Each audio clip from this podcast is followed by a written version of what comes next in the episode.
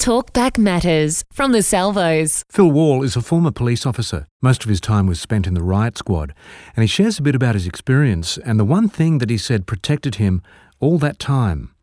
Well, I mean, we we were chasing a, a car once. We'd we'd stopped a whole bunch of cars across the road.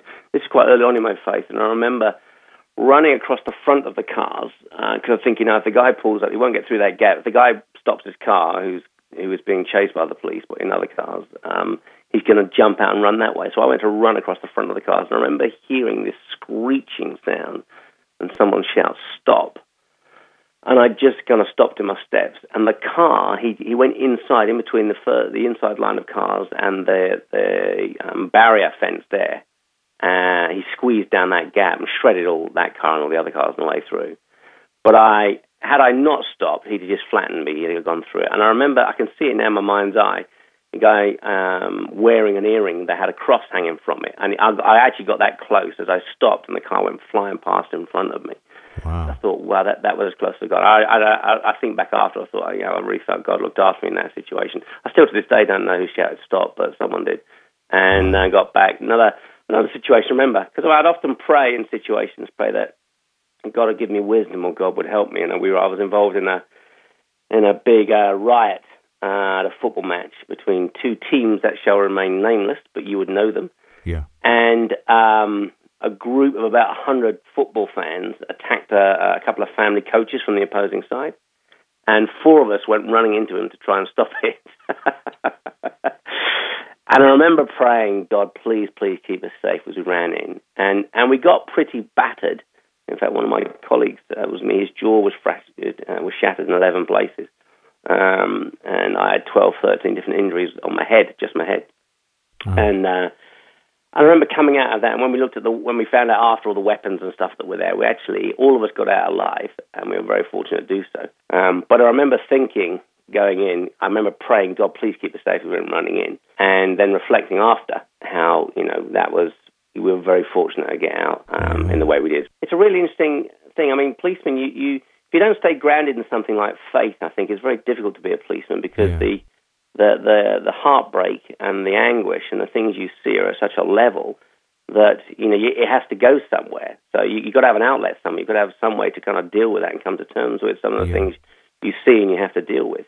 And that either turns to kind of nihilism, hopelessness sometimes, and then people end up drinking or whatever.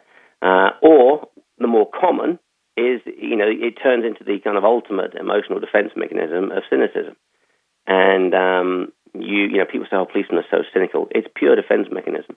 You, if you took everything you see and experience at face value, I think you'd go bonkers because uh, sometimes it's so harsh. Why did you make a commitment as a Christian? Well, it's really interesting. So I've been brought up in church as a kid, and I left when I was about fifteen.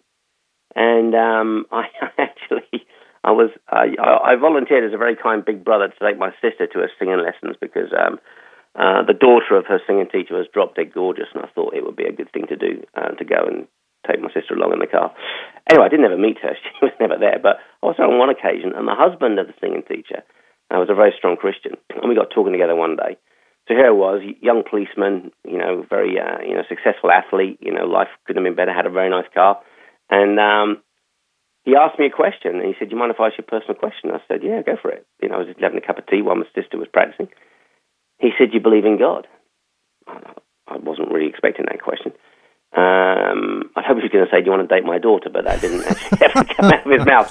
But uh, he said, uh, Do you believe in God? And I said, uh, uh, Yeah, I think so, which I did. I mean, I've never really doubted the existence of God. It just makes sense to me uh, that uh, the universe we live in really is inexplicable without someone who's kind of kick the whole thing off. It's just inexplicable.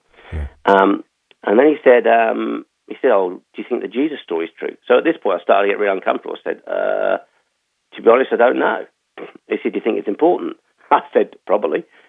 So he said, "Can I give you a book?" I said, "Oh, yeah, go for it." So anyway, he produced a copy of a book by a man called Frank Morison.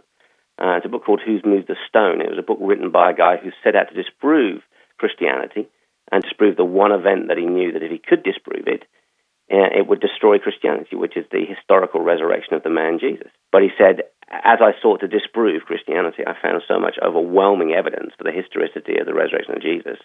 I had to come to faith, you know, and give my life to him and um, write this book.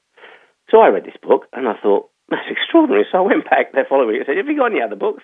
Yeah. Uh, it just seemed to me such an extraordinary story that if it was actually true, you know, it was the most important thing any human being was ever going to understand or know. Phil Wall, former police officer. If you'd like to connect with him, I'm sure he would love to chat with you. He does love a good chat. Uh, send us an email. Go to salvos.org.au forward slash radio. Light and Life. The Salvos Weekly Radio Show.